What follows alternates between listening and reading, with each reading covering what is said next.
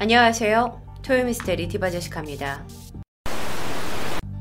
여러분의 구독은 저에게 큰 힘이 됩니다. 2003년 10월 12일 경상남도 김해시입니다. 두 딸을 둔 36살의 엄마 A씨는요, 당일 집이 굉장히 시끄러웠다고 해요.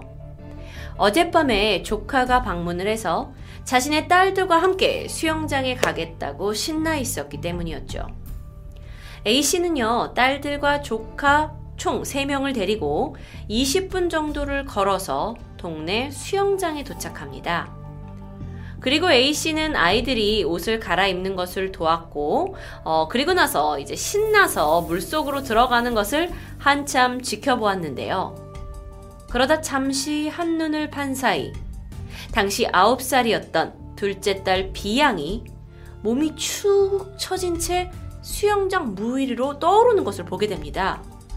직감적으로 딸에게 뭔가 문제가 생겼다는 것을 눈치챈 엄마가 살려달라고 소리쳤고요.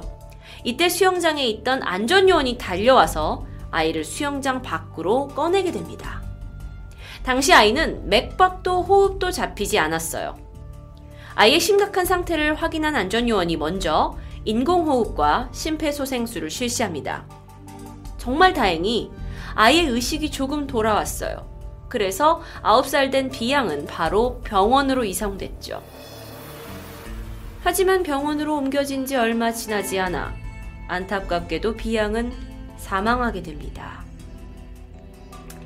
슬픔에 잠겨 있던 엄마 A씨는요, 딸이 사망한 이유가 수영장의 부주의 때문이라고 주장합니다. 이 해당 수영장은 수심이 그다지 깊지 않았어요. 그리고 주변에 사람도 많이 있었던 편이었죠.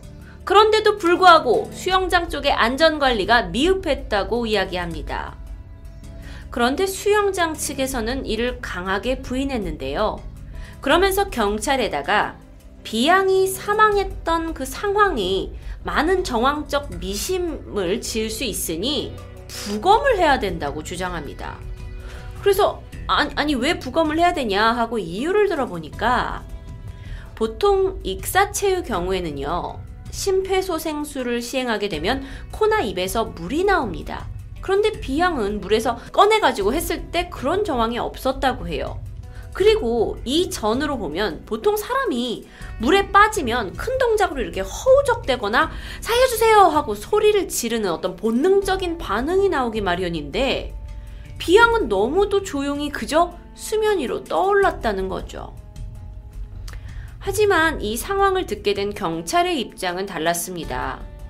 모든 익사자가 다 똑같은 반응이 있을 수 있는 것은 아니고 또 한 해에 50건이 넘는 그 익사 사건이 수영장에서 실제로 발생한다고 해요. 그러면 사실 이건 수영장의 미흡한 안전관리 때문일 수도 있다라고 생각했기 때문에 이걸 단순 익사 사건으로 처리하려고 했는데 이때 이 사건에 관심을 갖고 있던 초임 검사가 적극적으로 부검을 하자고 추진하게 됩니다.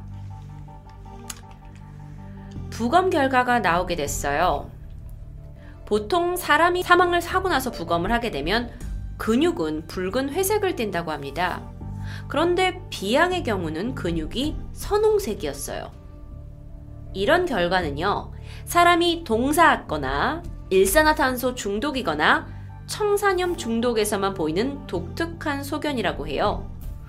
그런데 상식적으로 수영장에서 얼어 죽었을 리도 없고요. 거기서 일산화탄소가 중독됐을 리도 없고 청산염 중독으로 뭐 죽는 일은 흔치 않죠.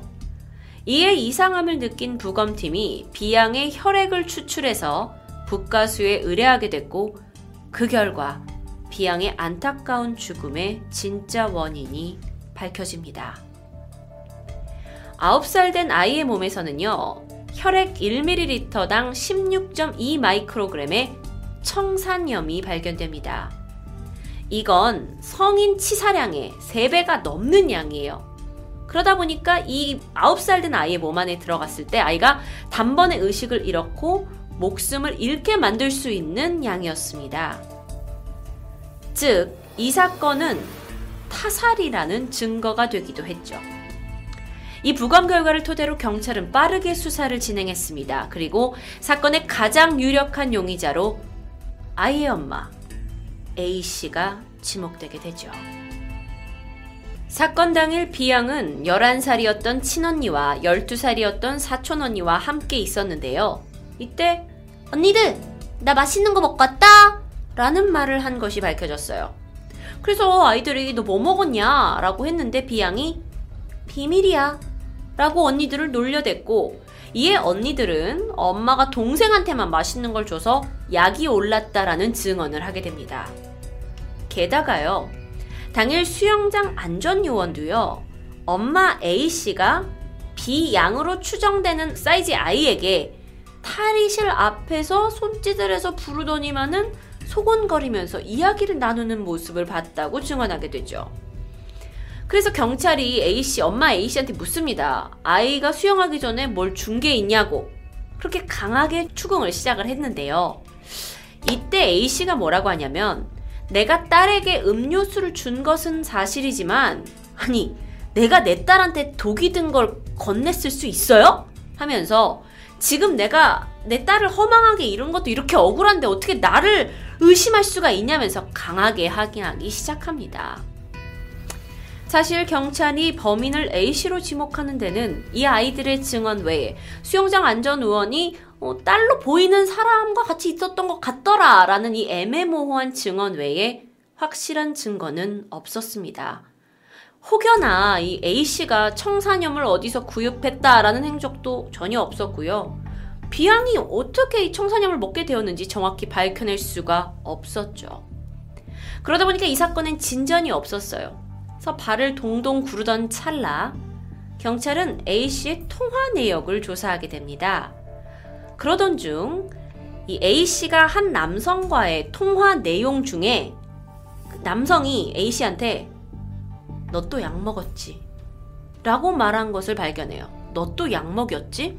그래서 여기에 뭔가 수상함을 느끼고 경찰이 조사를 시작하는데요. 이 남성이 누구였냐? 이 지난 5년간 A씨와 만나온 그녀의 내연남이었고, 그리고 나서 얼마 지나지 않아 놀랍게도 그녀가 지난 2년 동안 일으킨 잔혹한 사건들까지 발견됩니다. 사건 발생으로부터 2년 전이었어요. 2001년 12월 1일. A씨는요, 옆집에서 김장김치를 얻어왔다면서 저녁 밥상에 김치를 내놓게 됩니다. 그리고 남편은 뭐, 뭐 자연스럽게 김치에다 밥을 먹었겠죠? 그런데 저녁을 먹은 지 얼마 지나지 않아서 남편은 가슴 통증을 호소했고요. 응급실로 이송했지만 자정을 지난 새벽 1시 결국 사망합니다.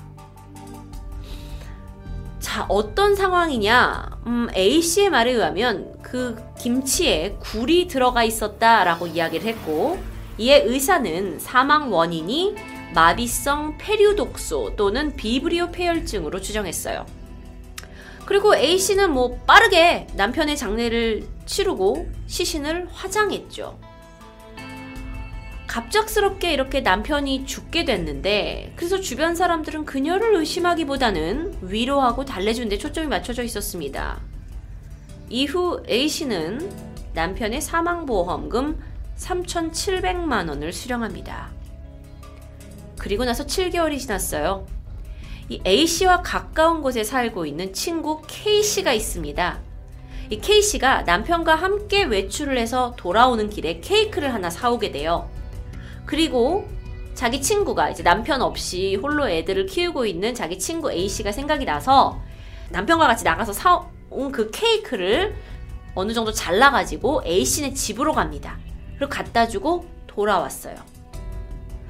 그런데 집에 돌아온 K씨가 갑자기 다급히 남편을 불러요. 이렇게 말했다고 해요. 여보, 나 좀 봐. 몸이 이상해. 그런데 남편이 달려갔을 때 이미 그녀는 몸이 앞으로 이렇게 고꾸라진 상태였다고 해요. 그러니까 돌아와서 순식간에 정신을 잃게 된 거예요. A씨를 만나고 온 지 이게 10분도 되지 않아서 벌어진 일이라고 합니다.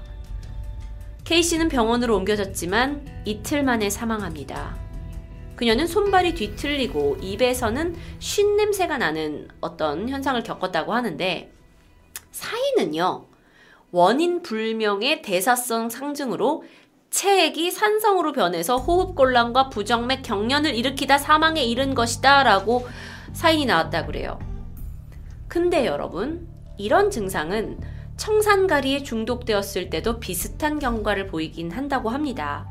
그런데 문제는 부검 결과 독극물이 발견되지 않았어요.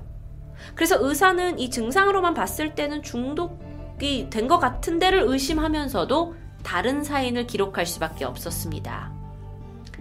하루 아침에 와이프를 잃게 된 K씨의 남편은요, 장례식 후에 더 놀랄 일을 마주하게 되는데요. 세상에 아내의 사망 보험금이 그녀의 절친이었던 A씨에게 지급하기로 되어 있는 거예요, 서류에. 그래서 청약서에 자필로 A씨는 정말 내가 믿을 수 있는 사람이다 라고 적혀 있었다 그래요. 당시 보험금은 최고 1억 원이었죠. 그러니까 계약서 내용만으로 봤을 때는 K씨가 절친 A씨에게 생일 선물로 보험을 가입해 준 것으로 되어 있었다고 합니다. 그리고 이 계약이 만들어진 지 3개월 만에 K씨가 사망한 거였죠. 근데 이건 남편은 전혀 모르고 있던 사실이었어요. 그리고 나서 A씨는요, 유족 몰래 직접 K씨의 사망 진단서를 발급받아서 보험금 5천만 원을 청구합니다. 이건 누가 봐도 이상하잖아요. 그래서 남편이 소송을 걸게 돼요. 하지만 결정적인 물증이 없었습니다. 아내가 죽기 전에 그 A씨한테 주겠다고 썼다라는 거 뭐 그거밖에 없잖아요. 그런데 이게 나중에 밝혀진 사실이지만 사실 A씨가 K씨 행세를 하면서 그 보험에 자신이 직접 가입하고 수익자를 자기로 해놓은 거예요. 이름은 이 사람 이름으로 해놓고. 그리고 나서 2003년 10월 이 눈이 먼 A씨가 자신의 친딸을 희생물로 삼은 겁니다. 비양이 사망하기 전날 10월 11일이었어요. 보험료가 부족해서 보험 설계사에게 내 딸, 둘째 딸 이름으로 보험을 하나 가입해야 되는데 돈이 부족해 하니까 당신이 좀 내줘 해가지고 대납하게 하면서까지 사망보험을 가입했고요. 바로 다음 날 자신의 친딸 두 명과 사촌까지 데리고 가서 수영장에 갔죠. 그리고 이때 비양만 몰래 불러냅니다. 그리고 음료수를 건넸어요. 이거 너만 몰래 먹어야 돼? 아이는 신이 나서 독이 든 음료를 받아 마시고 수영장에 들어갑니다. 그리고 얼마 지나지 않아 약 때문에 정신을 잃고 수면 위로 떠오른 것이었어요. 여기서 경찰 조사에 의하면 A씨가 노린 것은 두 가지였을 수 있다고 해요. 먼저 딸 B양의 사망보험금 또는 수영장에서 사망을 했기 때문에 이 고객에게 1억 원을 지급하는 배상보험금입니다. 그런데요.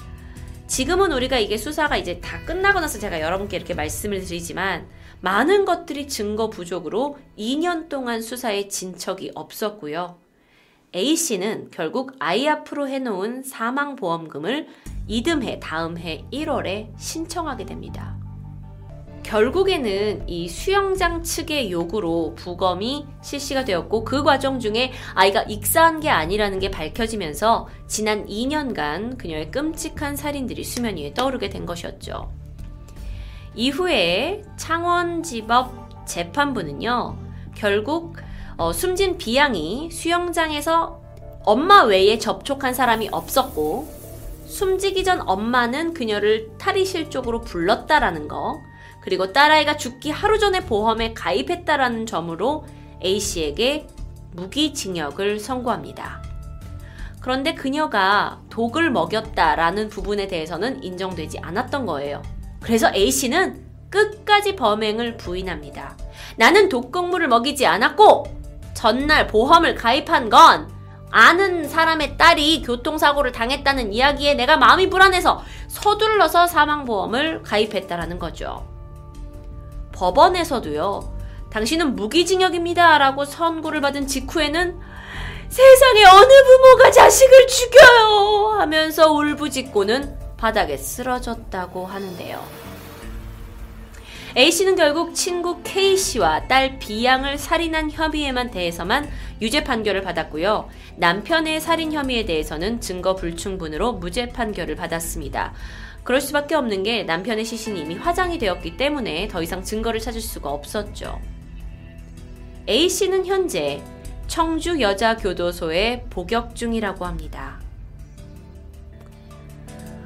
그리고 그녀의 큰딸은요, 김해에서 혼자 생활 중이고 동생이 사망한 충격, 엄마가 범인이라는 충격에 외부인과의 접촉은 피하고 불안증과 우울 증세에 시달린다고 알려져서 주변을 더욱 안타깝게 합니다.